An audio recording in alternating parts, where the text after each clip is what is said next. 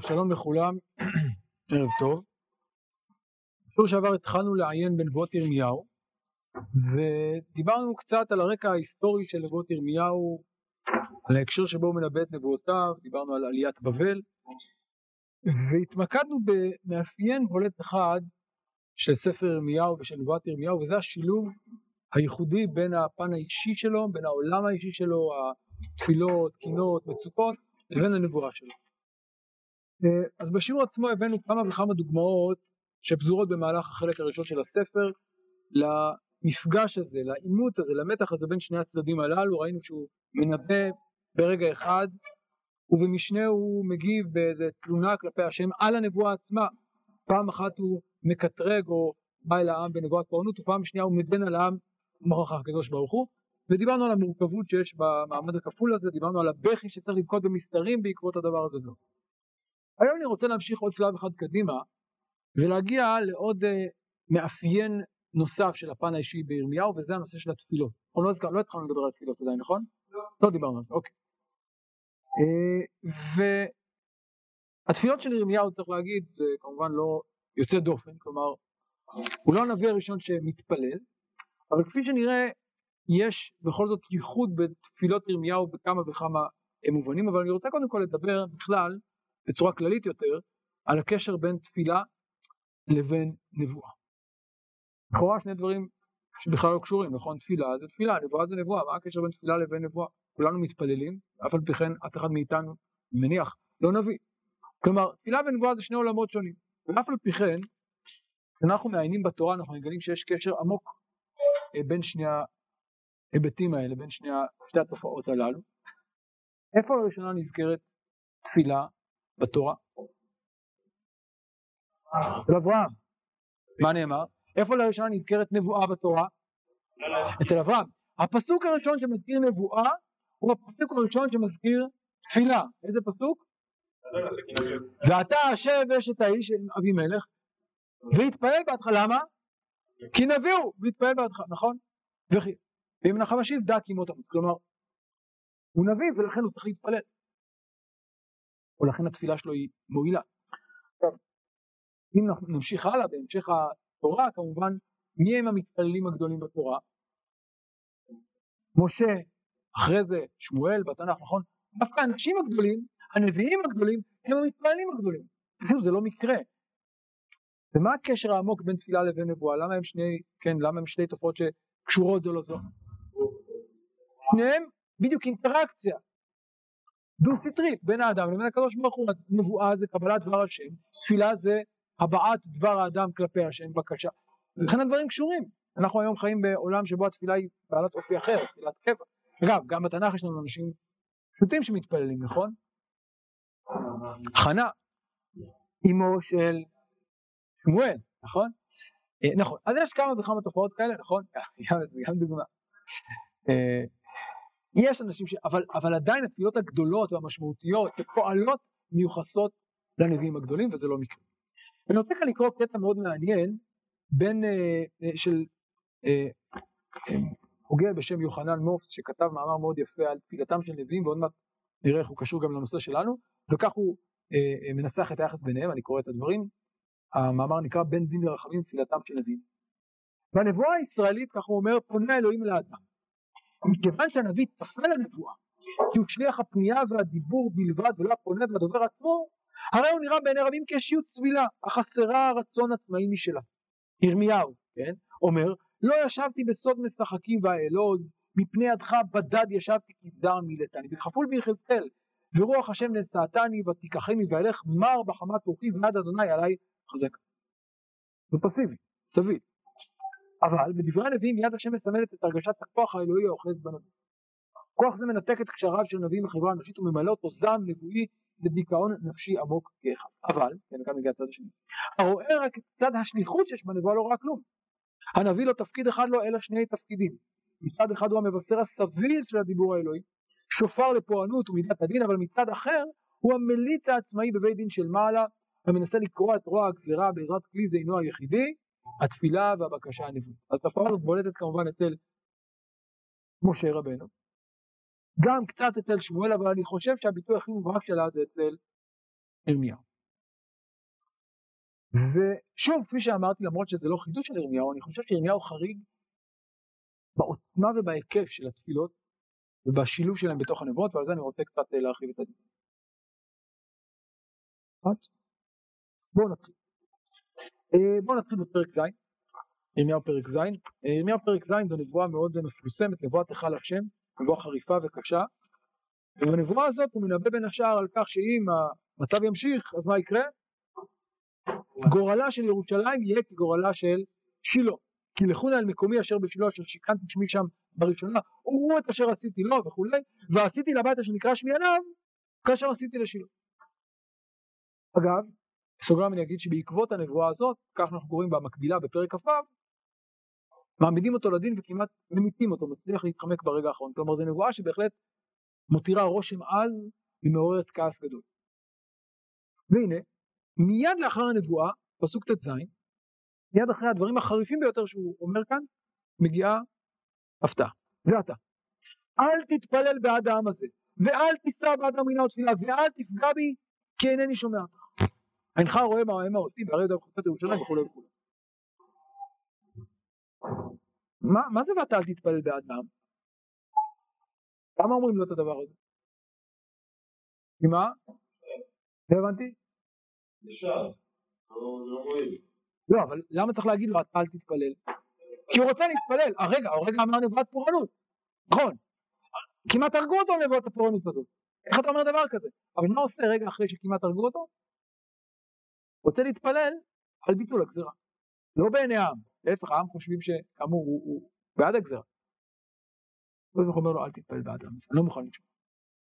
ושוב רואים כאן את ירמיהו מצד אחד ממלא את תפקידו באופן מלא, משלם על זה מחיר כבד מאוד כמעט בחייו, כי רואים אותו כמי שמבשר, כמי שאולי מזדהה עם הגזרה, אבל רגע אחרי זה הוא מתפלל על הגזרה. הקדוש ברוך אומר לו אל תתפלל, לא רוצה לשמוע, אינני שומע. הלאה. ביטוי מאוד מאוד דומה, אה, כן אגב, כלומר הוא מתפלל כמובן לא כנביא, כי מה הוא מתפלל? כנציג עם, נכון?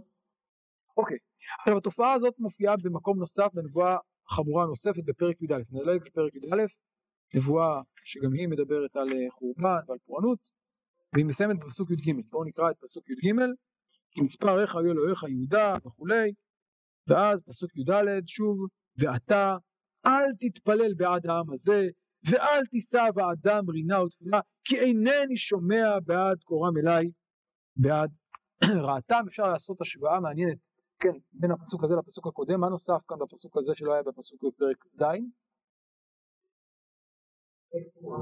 כי אינני שומע ואת קורם אליי בעד רעתם, כן? כלומר, למה אני לא שומע?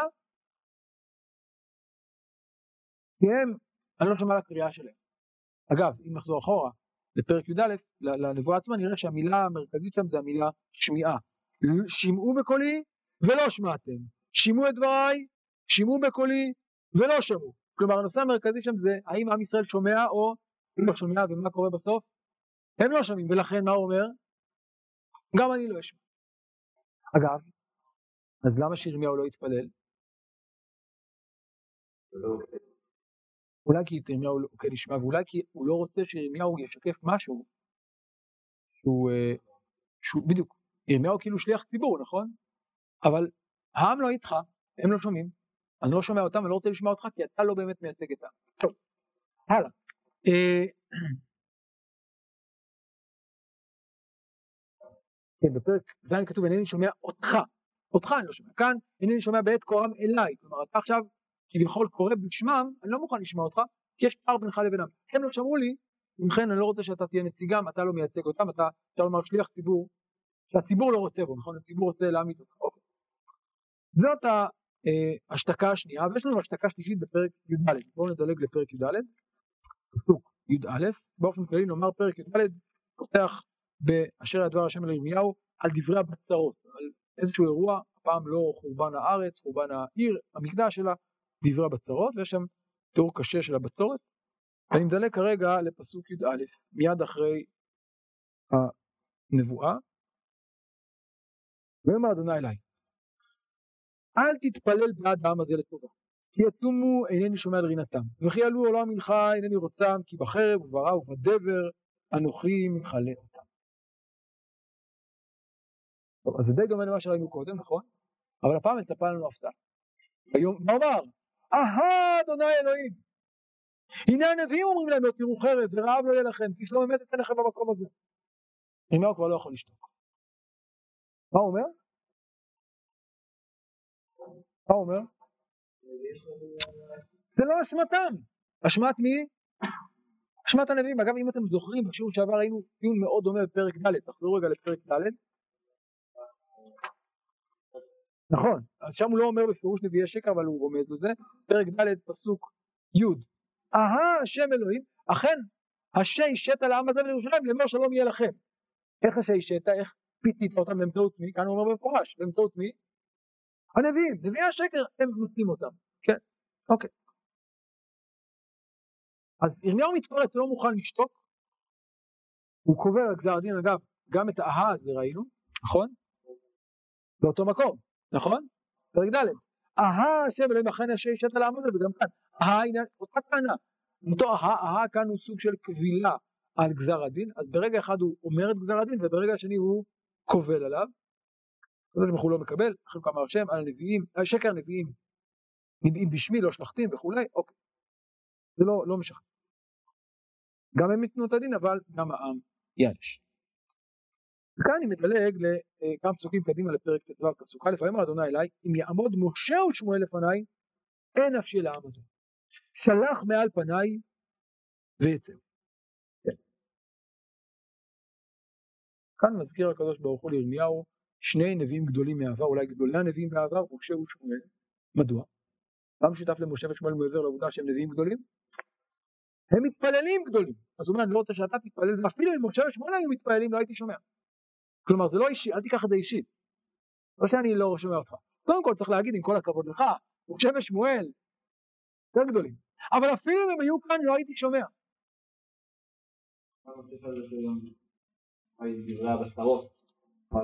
כן.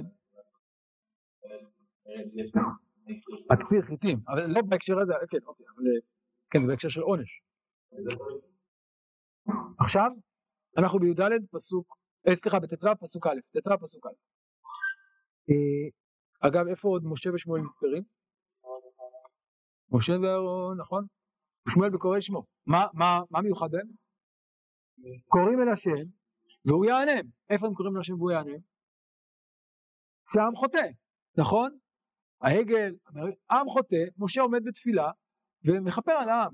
העם חוטא, שמואל עומד, וכן, ויש אה, תשובה אלוקית.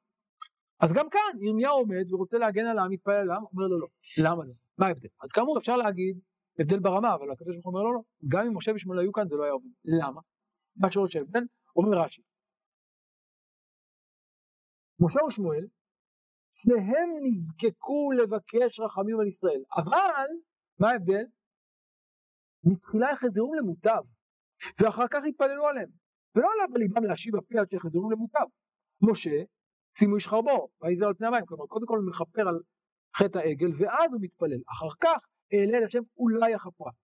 שמואל במצפה, ויסירו בני ישראל את הבעלים, ואחר כך קיבצו את כל ישראל מצפת ויתפלל לכם, אתה אינך יכול להשיבם אליי, לכך אל תתפלל עליהם.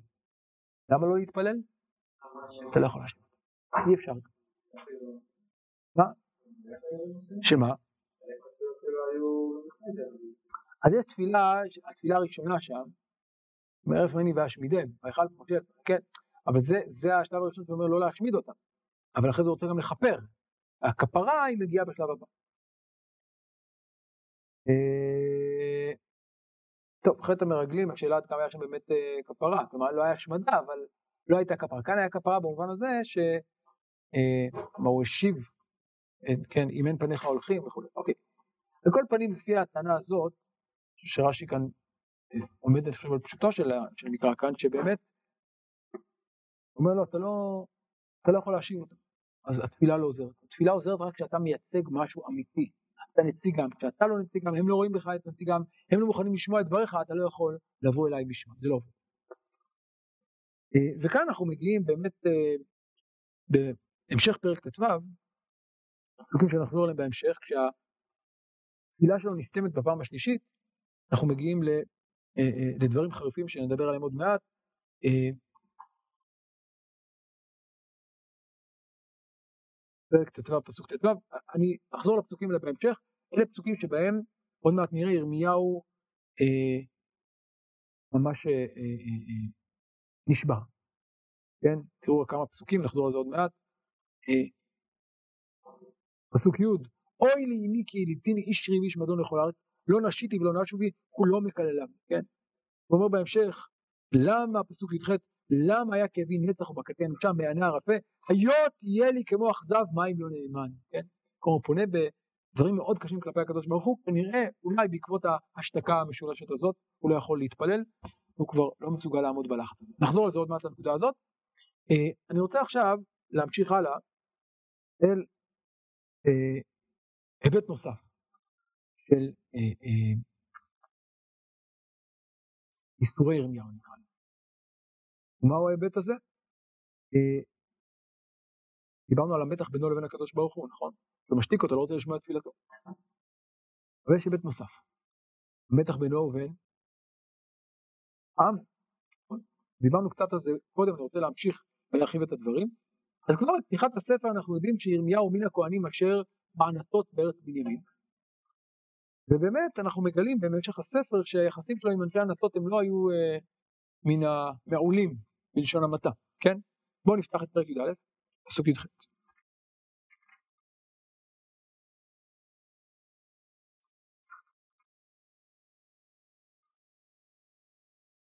ואדוני הודיעני ואדע אז הראיתני מעלליהם. ואני ככבש אלוף יובל לטבוח ולא ידעתי כי עלי חשבו מחשבות נשחית העץ בלחמו ונכרתנו מארץ חיים ושמו לא ייזכר עוד. ואדוני צבאות שופט צדק בוחן כליות ולב אראה נקמתך מהם כי אליך גיליתי את ריבי. מה מתגלה לנו כאן? מסתבר שירמיהו בענתות תובע מרורים מהשכנים שלו, מה הם עושים? אדוני הודיעני וידע, אז הראיתני מעלליהם. מה הם המעללים שלהם? הקדוש ברוך הוא מגלה לו מה המעללים שלהם? מובילים אותו לטבח כמו כבש שהוא לא יודע, כן, לא ידעתי, בזכות מי אני יודע?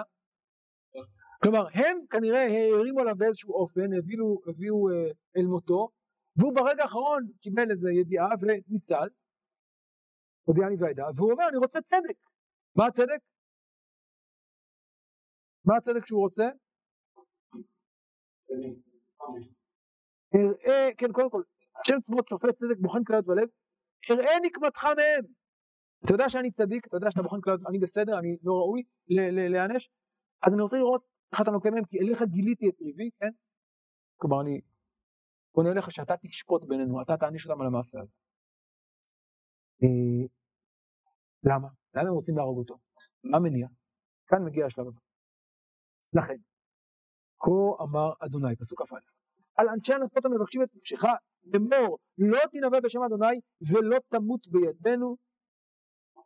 לכן כה אמר אדוני צבאות עניינים פוקד עליהם הבחורים בחרב ימותו, ימותו בחרב, ובניהם ובנותיהם ימותו ברעב, ושארית לא תהיה להם כי אבי רעה אל אנשי הענתות שנת פקודתם. מה מתברר כאן מהתשובה? למה הם רוצים להמית אותו?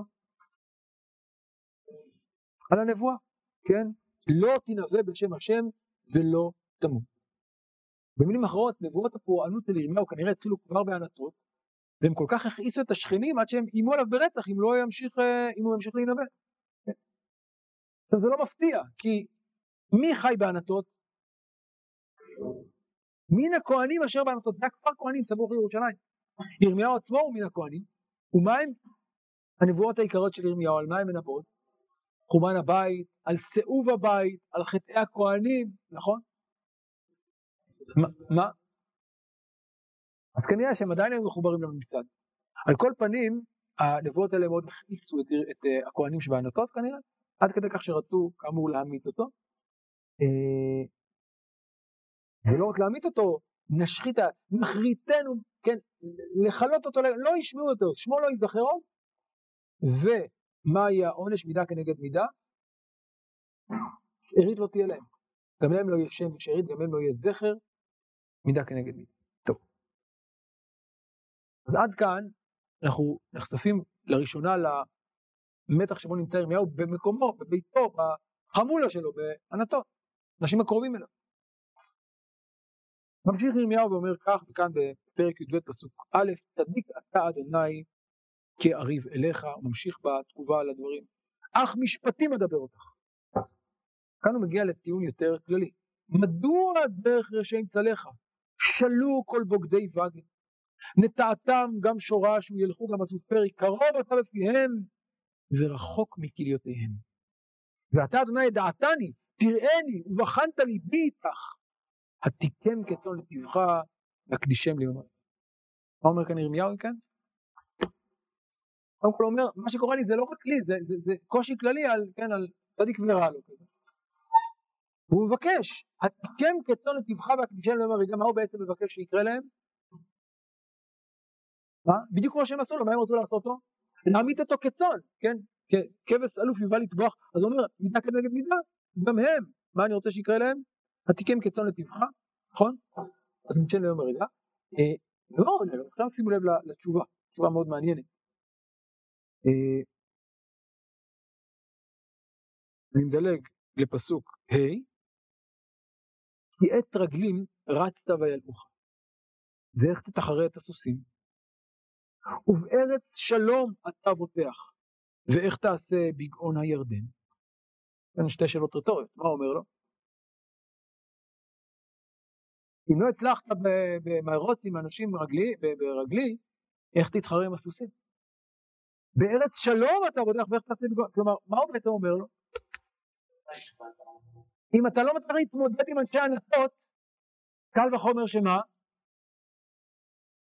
לא תצ... הרי זה, זה רק הפרומו, לקראת מה? הדבר האמיתי, ירושלים. שם תעמוד מול אויבים הרבה יותר חזקים, מול שרים, מול המלך, מול הממסד כולו. יהיה הרבה יותר קשה, זה רק הכנה. אם כבר עכשיו אתה מתלונן, לא תחזיק מעמד. אתה מבין שהתהליך הזה הוא תהליך קשה, שהשליחות שלך היא שליחות כפויה טובה, אתה תשלם על המחירים, קשים.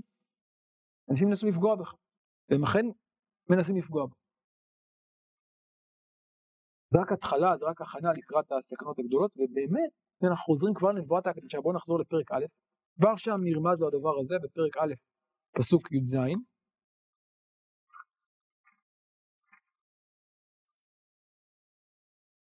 ואתה תאזור מותניך, וקמת ודיברת עליהם את כל אשר אנוכי אצווך, אל תחת מפניהם, פן אחיך לפניהם.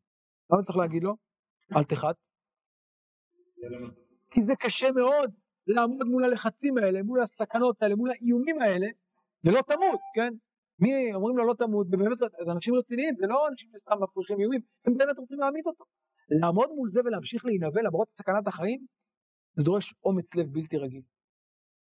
אל תחת מפניהם פלח איתך לפניהם. אז כבר בנבואת הפתיחה, נבואת הקדושה, הוא אומר אותו דבר הזה, הוא ממשיך ואומר, ואני, פסוק י"ח, הנה נתתיך היום לעיר מבצר ולעמוד ברזל ולחומות נחושת על כל הארץ, למלכי יהודה, לישראל, לכהניה, לעם הארץ, ונלחמו לך ולא יאכלו לך, כי איתך אני נאום אדוני להצילך. זה לא שיהיה לך קל, אבל אני מבטיח לך הגנה, איתך אני להצילך. מאבק יהיה קשה, חריף, מסוכן, אבל אתה תנצל.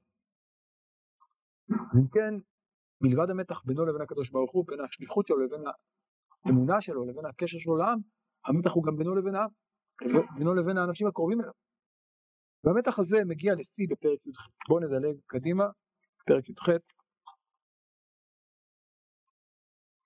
פרק י"ח פסוק אה,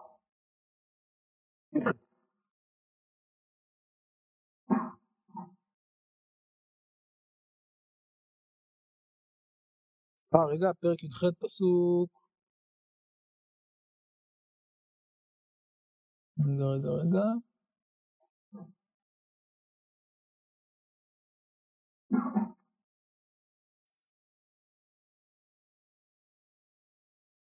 כן, כן, פרק י"ח פסוק י"ח, כן, נתחיל משם. בסוגריים אני אגיד ששוב לפני זה יש נבואה קשה, נבואת בית היוצר, שמנבאת על אפשרות חורבנה של ירושלים, ואז מיד אחרי זה יש לנו תגובה. הם אמרו, עוד מעט כנראה, אה, אה, כנראה מדובר כאן על אה, האויבים שלו, לכו ונחשבה לירמיהו מה חשבות. כי לא טובת תורה מכהן, ועצה מחכם, ודבר מנביא, לכו ונקהו בלשון, ואל נקשיבה אל כל דבריו. כן, מה קורה פה? טוב, בוא נהרוג אותו, למה? נשתיק אותו, למה? יש תחליף, לא טובת תורה מכהן, יש כאן שלוש דמויות, כהן, חכם, נביא. אגב זה מעניין שירמיהו עצמו אה, נאבק נגד שלושת הסמכויות האלה, בהתחלה אומר הכהנים, פרק ב', הכהנים לא אמרו היה השם, תופסי התורה לא ידעו לי, ההורים פשבי והנביאים ניבאו אבל, כלומר ירמיהו רואה את עצמו כמי שהוא אלטרנטיבה לשלושת הסמכויות האלה שכולם לא עומדים במסע, לא מצליחים לקחת את ה... כן, לעמוד מאחורי האמת, מאחורי התפקיד שלהם ככהנים, כנביאים, הוא היחיד שעושה את זה. כל העם הנהגה קורסת, ראינו את זה גם בשיעור שעבר, נכון? ליבם, כן, אה, אה, רגע לפרק ד', אה, יאבד לב המלך ונשמו הכהנים והנביאים יטמעו, כן? הוא רואה את ההנהגה החלשה שאין לה יכולת לעמוד בלחצים, היא לא מחזיקה מעמד כש... כן? הוא היחיד שנשאר כאן לעמוד ולשאת את מסע האמת. מה אומרים האנשים? הפוך. הוא חושב שהוא מי יודע מה, כהן, נביא חכם. נסלק אותו ונסתדר, יש לנו מספיק אנשים במקומו. אה, כך אומר המלבים, ירמיהו היה בו ג' מעלות, היה כהן מורה אורות, היה חכם ליצם לצלות טובות והיה נביא דובר דבר השם, ובאמת אפשר לראות בספר בכמה וכמה הזדמנויות שירמיהו באמת גם מנבא נבואות, אבל הוא גם אומר דברי חוכמה, כלומר שסגנון שמזכיר לנו את uh, ספר משלי, הרבה פתגמי חוכמה ממש כמו ספר משלי, וכמובן גם כהן, הוא עוסק בהוראת התורה, ראינו את זה ונראה את זה עוד בהמשך, אה, סליחה לא ראינו את זה, נראה את זה בהמשך, שבכמה וכמה נבואות ירמיהו ממש מצטט פסוקים הלכתיים ומפרש אותם, כלומר הוא גם כהן עוסק בתורה, הוא גם נביא, הוא גם חכם, אומרים האנשים הללו, לא צריך אותו, יש לנו מספיק כהנים חכמים, זה בסדר גם, ונביאים בלעדיו. אה, אז אני חוזר לפסוקים שלנו. לכו ונקראו בלשון ואל נקשיבה לכל דבריו. אה, מה זה להכות אותו בלשון? אפשרות אחת זה פשוט אולי להתעלם ממנו, אפשרות שנייה זה אולי לפגוע בלשונו, ועוד מעט נראה מה הכוונה. כמה פירושים לדבר הזה. אה, כן, התרגום אומר נסידיני סעדותא דשקר. כלומר, מה יעשו? איך יכו אותו? באמצעות הלשון. בעדות שקר, כלומר נפיל אותו בפח. טוב. אוקיי, אז בין כך ובין כך מנסים לפגוע בו, וצריך להגיד שהדברים הללו מזכירים לנו את הנבואה שלו עצמה. שימו לב למילים, ילכו ונחשבה לירמיהו מחשבות. מה זה לחשוב מחשבה? לא to think, לחשוב בתנ"ך פירושו לזמום, לתכנן תוכנית, פעולה. וזה מחזיר אותנו לנבואה עצמה, שלא נמנע אותה כרגע, רק נעיר עליה, מילת המפתח שלנו זה מחשבה, שימו לב למשל, אה, בפסוק י"א, ואתה אמור נא איש יהודה וכולי, הנה אנוכי יוצר עליכם רעה וחושב עליכם מחשבה. שוב נאש מדרכו הרע, ואמרו נואש, כי אחרי מחשבותינו נלך. אבל הם, תחזרו בכם מהתוכניות שלכם כדי שאני אבטל את התוכניות שלי. לא רק שהם לא חוזרים בהם, מה הם עכשיו עושים? חושבים מחשבות רעות על מי שמנסה להציל אותם ממחשבותיהם. שוב, יש לנו כאן כפיות טובה חריפה, ובאמת זה מה שאומר ירמיהו. אם המחשבות שלו נועדו להציל אותם, הם עכשיו במקום זה חושבים על מחשבות שנועדו לפגוע בו, וכך אומר ירמיהו. פסוק י"ט הקשיבה אדוני אליי ושמע לכל יריביי הישולם תחת טובה רעה, כי חרוף שוחה לנפשי. זה ממש כפיות טובה. זכור עומדי לפניך לדבר עליהם טובה. הרי אני לא רוצה ברעתם, אני רוצה בטובתם. אבל הם משווים מרעה תחת טובה. אתה זוכר איך אני מתפלל אליך כל הזמן כשיש נבואות פורענות, מה אני עושה מיד אחרי הנבואה? אני מתפלל אליך, ומה אתה תמיד אומר לי? אל תתפלל. אני עומד, אני מתעקש.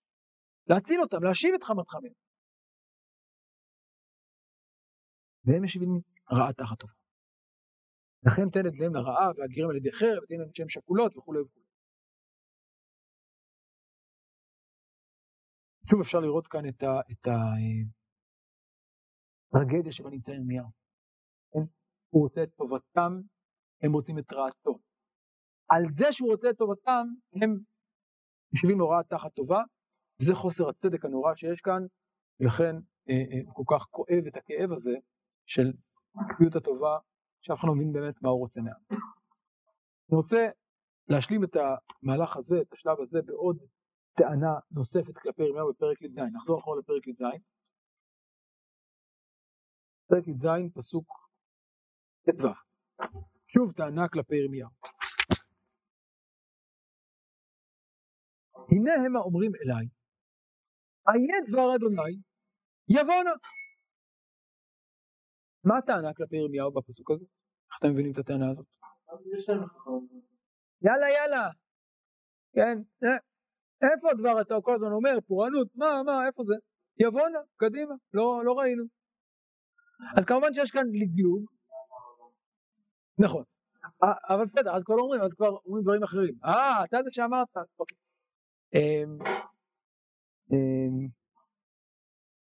כן. האם זה רק לגלוג? רק איזה נימת אירוניה? איפה איפה דבר השם? אין רק אמירה אירונית, יש כאן משהו יותר חריף, מה דעתכם? אפשר לקרוא את זה בצורה יותר חריפה? שימו לב, איה דבר השם יבונה. המילים האלה, איה דבר השם יבונה, מזכירות לנו פסוקים אחרים. בואו נפתח רגע את ספר דברים, פרק י"ח. פרשת הנביא. דברים, פרק י"ח, פסוק כ"א. וכי תאמר בלבביך, כן, זה כל הפרשה שלא ניכנס אליה כרגע, הפרשה הזאת באופן כללי, פרשה שמהדהדת בהרבה מקומות בספר ירמיהו, כי ירמיהו עוסק הרבה במתח בין נביאי שקר לנביאי אמת, ונדבר על זה בשיעורים הבאים. בינתיים אני רק אגיד שזה מהדהד בכמה, גם בנבואת ההקדשה וגם בנבואות אחרות. וכי תאמר בלבבך, בלבביך, היכן נדע את הדבר שלא דיברו השם? פשוט. אשר ידבר הנביא בשם השם ולא יהיה הדבר ולא יבוא, שימו לב, ולא יבוא, הוא הדבר אשר לא דיברו השם, בזדון דיבר הנביא, לא תגרו ממנו. איה דבר השם יבונה, אה הוא לא בא? מה זה אומר? אז לא סתם ללגלג, זה הייתי אומר, מה? האשמה בנבואת שקר, זה לא תחרית, וכמובן המשמעות שלא סתם לצחוק עליו זה להרוג אותו, נכון? מביא שקר צריך להרוג אותו. והנה אנחנו ממשיכים הלאה לתגובת ירמיהו על הדברים הללו.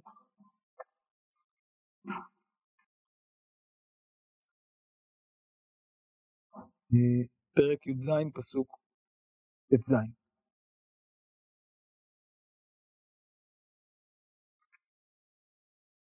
ואני, אומר ירמיהו, לא אצתי מרועה אחריך, ויום אנוש לא התעוויתי.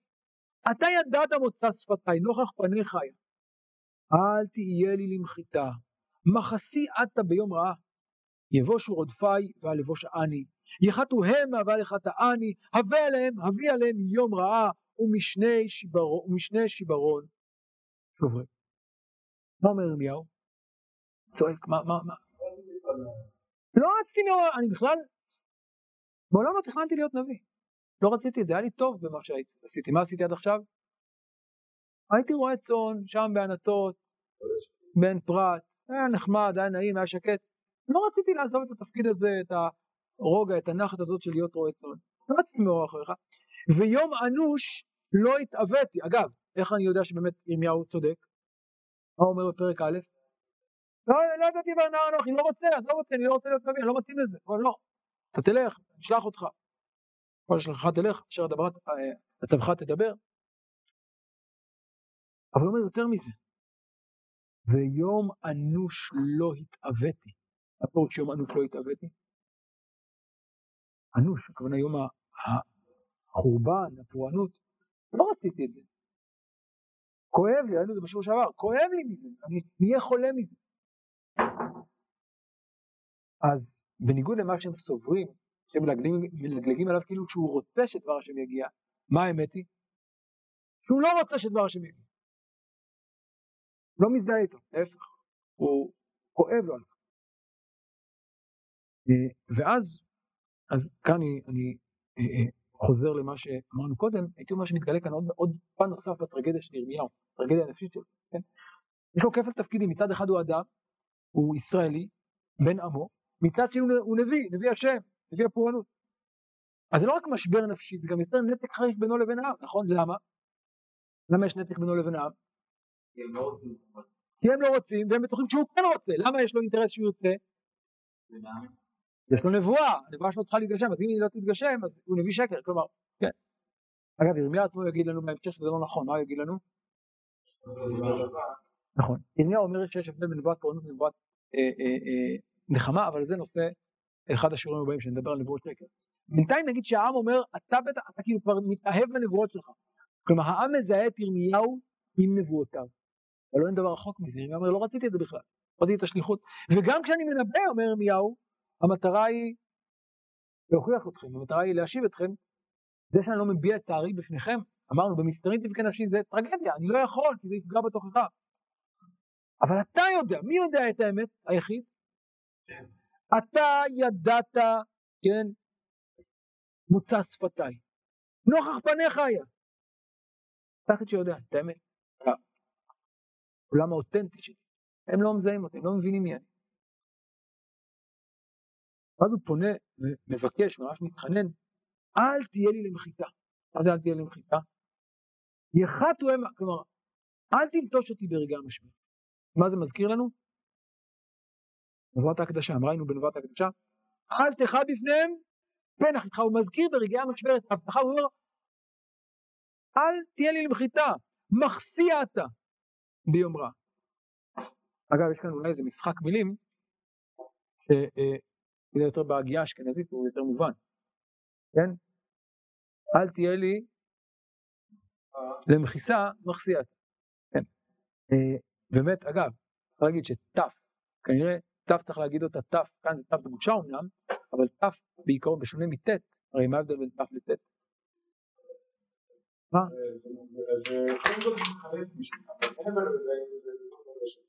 ת', ת', אז זה קצת מזכיר, מחיתה, מחסיא. אז לא למחיתה למחסייתה, שורתווי או לבוא שעני, יחתו הם, אבל יחתני, הווה להם רע מפני שיברון, כן המחיתה זה שיברון, תגן עליי, כי אין לי אף אחד אחר. אף אחד לא מאמין לי, אף אחד לא מקבל אותי, אף אחד לא מבין אותי. אז ירמיהו אם כן נמצא בלחץ איום היום משני הצדדים. מצד אחד הוא לא מזדהה עם נבואותיו כלפי הקדוש ברוך הוא עומד מולו במתח, בתפילה, והקדוש ברוך הוא משתיק אותו. מצד שני הוא עומד מולם ומסתיר את ההזדהות שלו והם כועסים עליו. בכל הצדדים הוא חוטף, הוא בודד מאין כמותו. השנאה והכעס מצד אחד, הכישלון בתפילה מצד שני, מביא אותו בסופו של דבר למשבר חריף. ואני רוצה עכשיו לדלג לפרק ט"ו. ראינו קודם, הנושא של אה, על הבצרות אחרי הבצרות, בגלל פרק ט"ו, וזה הרגע שבו ירמיהו אה, מתפטר או מגיע למשבר. פרק ט"ו, פסוק י' אוי לי אמי כי ליביני איש רי ואיש מדון לכל הארץ. אוי. לא נשיתי ולא נשובי, כולו מקלליו לי. מה אומר? אוי לי על אמי, על זה שנולדתי, כן. למה, למה נולדתי בכלל? מה אני עושה כל החיים שלי? אני איש ריב ואיש מדון, כולם רבים איתי. כולם מקללים אותי, למה? לא נשיתי, את מי בדרך כלל מקללים? הלווה מקלל את המלווה, המלווה את הלווה, אבל לא עשיתי כלום. לא לוויתי, לא נשיתי, וכולם מקללים אותי, כולם מבזים אותי. מה הוא מרגיע אותו? אמר השם, אם לא שריתיך לטוב.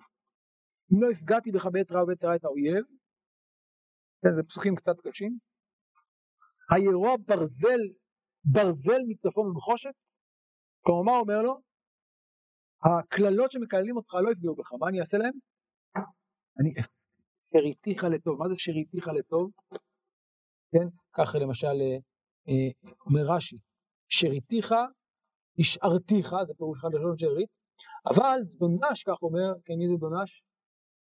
אומר, שיש מחלוקת בין שני גדולי הבלשנים בימי הביניים, מנחם בן צרוק ודונש בן לבט, אומר, מנחם מפרש, שאריתיך מלשוני שארתיך, שארית, אני אשאיר אותך. אומר דונש, לשון התרה. שאריתיך זה לשון שרי, מה זה שרי? להתיר. שרי כתירין. ופתרון שר... משרי כתירין, ופתרון שריתיך, כן הוא, שנאמר הנה פתתיך היום הזה מן האזיקים, כן?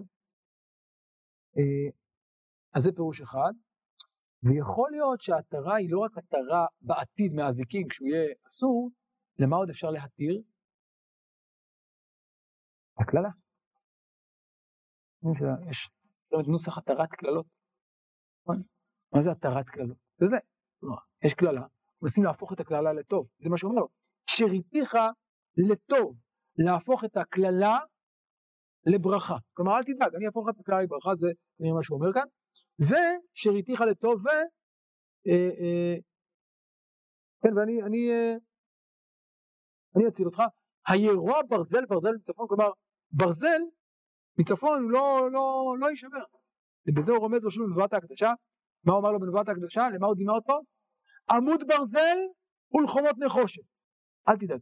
שוב הוא מחזיר אותו לנבואת ההקדשה, הוא אומר לו, אני, אני איתך, אל תדאג, הכל יהיה בסדר. אבל ירמיהו לא משתכנע. פסוק ט"ו. אתה ידעת, אדוני, זוכרני ופוקדני, וינקני מאויביי, מרודפיי. אל אליך אפך תיקחני דע שאתי עליך חרפה. כן, קודם כל תנקום בהם, ואתה יודע כמה אני נושא חרפה בגלל המעמד הזה. נמצאו דבריך ואוכלים. אז הוא מבקש בקשת נקם, ואז הוא עובר לתיאור מאוד מעניין ומיוחד במינו של הנבואה. נמצאו דבריך ואוכלים. ויהי דברך לי לששון ולשמחת לבבי, כי נקרא שמך עליי, אדוני אלוהי צבאות. מצד אחד, מהי חוויית הנבואה? איך הוא מתאר אותה כאן? עושר גדול. אוכל, כאילו הנבואה נכנסת, אתה אוכל אותה, כן? זה מצד אחד. אבל מצד שני, לא ישבתי בסוד משחקים, ואלוס, ואלוס, מפני ידך בדד ישבתי, כי זעם מילתני. למה היה חייבי נצח ומכתי אנושה, מענה ירפה, היות תהיה לי כמו אכזב, מה אם לא נאמן? אז מהי החוויה השנייה שלו? במקביל הוא חווה שמחה גדולה על דבר השם, מצד שני מה הוא חווה? מה הוא חווה? זעם. למה זעם? כי מה מכילה הנבואה? מעבר לזה שזה דבר השם, מה היא מכילה? תוכן קשה. ראינו שזה ממלא אותו צער, קושי, כאב, אבל זה גם משפיע עליו. איך זה משפיע עליו? בודד. לא יושב, כן, לא, אה, לא ישבתי בסוד משחקים באלוס. אני לא יכול לעשות איזה מפגש רעים, ללכת לאיזה חתונה, לבר מצווה, סתם לפטפט עם חברים קצת, כן, להיפגש עם חבר'ה קצת, להירגע, לא, אין דבר כזה. כל החיים שלי, הכובד הזה של הנבואה יושב עליי. זעם מלטה, אני לא יכול לשבת, לא יכול לנהל סמולטוק עם, עם, עם חברים, זה לא עובד. סתם, סוד משחקים, חבר'ה יושבים, מדברים, קצת דברים רגועים, לא. אני כל החיים בתודעה של שליחות כבדה, קשה, נוראה, מלאת זעם. נורא. זו השניות שבה הוא חי. מצד אחד דבר השם ממלא אותו שמחה, דבר השם. מצד שני, יש לו תוצאות קשות מאוד אה, אה, כאדם, כן? אז דבר השם זה דבר אחד, אבל מבחינה חברתית, אנושית, שובר אותו. ואז הוא מסיים כאמור בתלונה קשה מאוד, למה היה כאבי נצח ומכתי אנושה בעיני הרב. היה לי כמו אכזב. מה אם לא נאמנים? מה זה היות לי כמו אכזב? מה זה אכזב? נחל שמכזיב, מכזיב כלומר, נחל אכזיב, נכון, מתייבש. מים לא נאמנו, כלומר, מים, הקדוש ברוך הוא, דבר השם משול למים, אבל אני לא יכול לסמוך עליך. ואנחנו רואים כל הזמן שהוא מבקש ממנו, אבל זה שהוא כל הזמן נמצא במצוקה, ובהשפלה ובאיומים, מערער אותו. אני לא, אני לא יכול לסמוך עליך, דברים קשים מאוד שהוא מטיח. בסוגריים אני אגיד שיש עוד אדם שהטיח דברים מאוד דומים כלפי הקדוש ברוך הוא, או לא כלפי, כלפי רעיו, סליחה. איוב, מה איוב אומר? החי בגדו כמו נחל, כאפיק נחלים יעבור. אז עכשיו לא רק האחים שלו, ירמיהו מרגיש שכל האחים שלו בגדו בו, נכון? פעם שלהם לטות. אבל אפילו המשענת היחידה שלו, הקדוש ברוך הוא, גם הוא מרגיש שהוא כל יכול לסמוך עליו, להיות אלי כמו אכזב, מה אם לא נאמן. אז דברים קשים מאוד, איוב כאן מהדהד בדברי ירמיהו, ונראה בהמשך שבאמת ירמיהו הוא נביא איובי כזה. איוב ממש מהדהד כאן, גם כאן וגם בנבואות אחרות. אני רוצה לסיים בתגובה של השם, לכן כה אמר השם. ואולי ממנה נלמד על משמעות נוספת של הדברים. לכן כה אמר אדוני, אם תשוב ואשיבך לפניי תעמוד, ואם תוציא יקר מזולל כפי תהיה. ישובו המה אליך ואתה לא תשוב עליהם, ונתתיך לעם הזה לחומת נחושת בצורה ונלחמו אליך ולא יאכלו לך, כי איתך אני להושיעך ולהצילך נאום אדוני, והצלתיך מיד רעים ופדיתיך מכף הרצים. מה אומר לו כאן? מה זה אם תשוב ואשיבך לפניי תעמוד? מה פירוש? אז מה מסתבר? אבל מה זה אם תשוב? תשוב ממה? לפניי תעמוד. מה זה לפניי תעמוד? מה זה לעמוד לפני השם? להיות בפוזיציה של או נבואה. אז אולי מה ירמיהו בעצם אמר כשהוא אמר היות תלך כוח זהב, אני לא יכול, מה הוא בעצם טוען? אני לא יכול, אני מתפטר. כלומר לפי הפירוש הזה ירמיהו ממש מתפטר מנבואתו, כמו אליהו בשעתו. לא יכול יותר. מה אומר לו? לא מקבל את ההתפטרות. או אני מקבל אבל אתה תחזור. אם תשוע שלך לפניי תעמוד. והוא אומר לו עוד דבר מעניין, הוא אומר לו, שימו לב אגב בהמשך, הוא על העם הזה לחומת נחושת בצורה. איפה ראינו את הביטוי הזה? בנבואת הקדשה, זה נבואת הקדשה חדשה, הוא שוב מוקדש לנבואה. כי איתך אני להושיעך ולהצילך, זה בדיוק מה שנאמר קודם, כלומר מקדיש אותו מחדש לנבואה אחרי שהוא נשבר, אבל הוא מוסיף לו עוד דבר מעניין. מה הוא מוסיף לו כאן? פסוק י"ט, אם תוציא יקר מזולל כפי תהיה, ישובו הם אליך ואתה לא תחשוב עליהם. מה זה אם תוציא יקר מזולל? אתה צודק שהנבואה שלך היא בעיקר נבואה קשה, של זעם, של פורענות, של תוכחה, אבל יש כאן גם תקווה מסוימת. מה התקווה? אם תוציא יקר מזולל. מה זה אם תוציא יקר מזולל? מה הייעוד העיקרי שלך?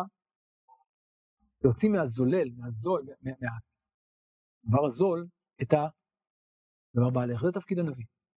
מתוך כל הדברים הללו, מתוך כל הזולל הזה, תוציא משהו אחד יקר. זה התפקיד. אפילו בשביל דבר אחד קטן אתה ניבאת את נבואתך, זה לא לשם.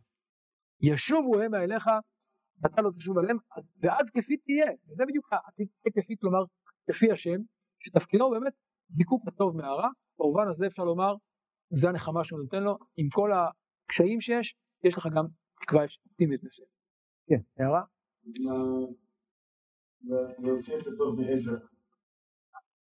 או מתוך, כלומר, או לתקן, אני לא יודע אם הכוונה, אנשים מסוימים מתוך החברה, אבל באיזשהו מובן לעשות תהליך מסוים של תיקון בתוך הרוע, יש מצב זולל, מצב כלומר שלילי, של זול, של אה, אה, אה, שפל, אם אתה תצליח לתקן משהו אחד, להוציא יקר, לזקק משהו אחד מתוך הדבר הזה, זה כבר בעל ערך. אני כבר אומר שהדימוי הזה של לזקק דבר יקר, דבר זול, זה דימוי מאוד מרכזי בירמיהו, עוד נדבר עליו בהמשך. אני רוצה לסיים בקטע נוסף מתוך המאמר שהזכרתי, על אה, תפילתם של נביאים, שעוסק בדיוק בפסקה הזאת, לאור מה שאמר. ואתה אל תתפלל בעד העם הזה, ואל תישא באדם תפילה. כי אינני שומע אותך. השם יודע מה תגובת הנביא, יודע כי הוא מוכן לעמוד בתפילה תכף לאחר שהוא מודיע את הגזירה לעם, ואין השם רוצה לשמוע. בשמואל נאמר ויזעק כל הלילה. איפה נאמר? שאול, ניחמתי, כן? קימחתי שאול. שמואל זועק כל הלילה. עכשיו התפילה לא נהנית אבל לפחות הוא זועק. בירמי... כן, בירמיהו נאמר אל תתפלל.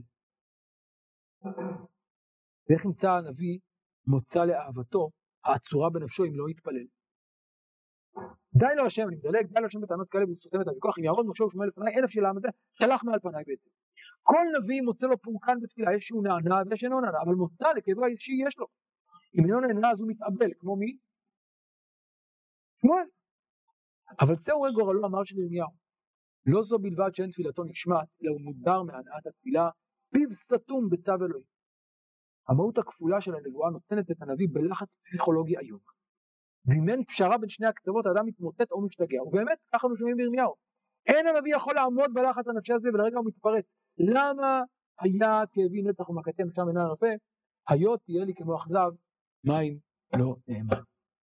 אז הלחץ הכפול הזה של ירמיהו באמת מביא אותו לשבר פנימי, לרגע אחד של אפילו אה, רצון להתפטר, אמנם חוזר, אבל השבר הזה מלווה אותו כל חייו.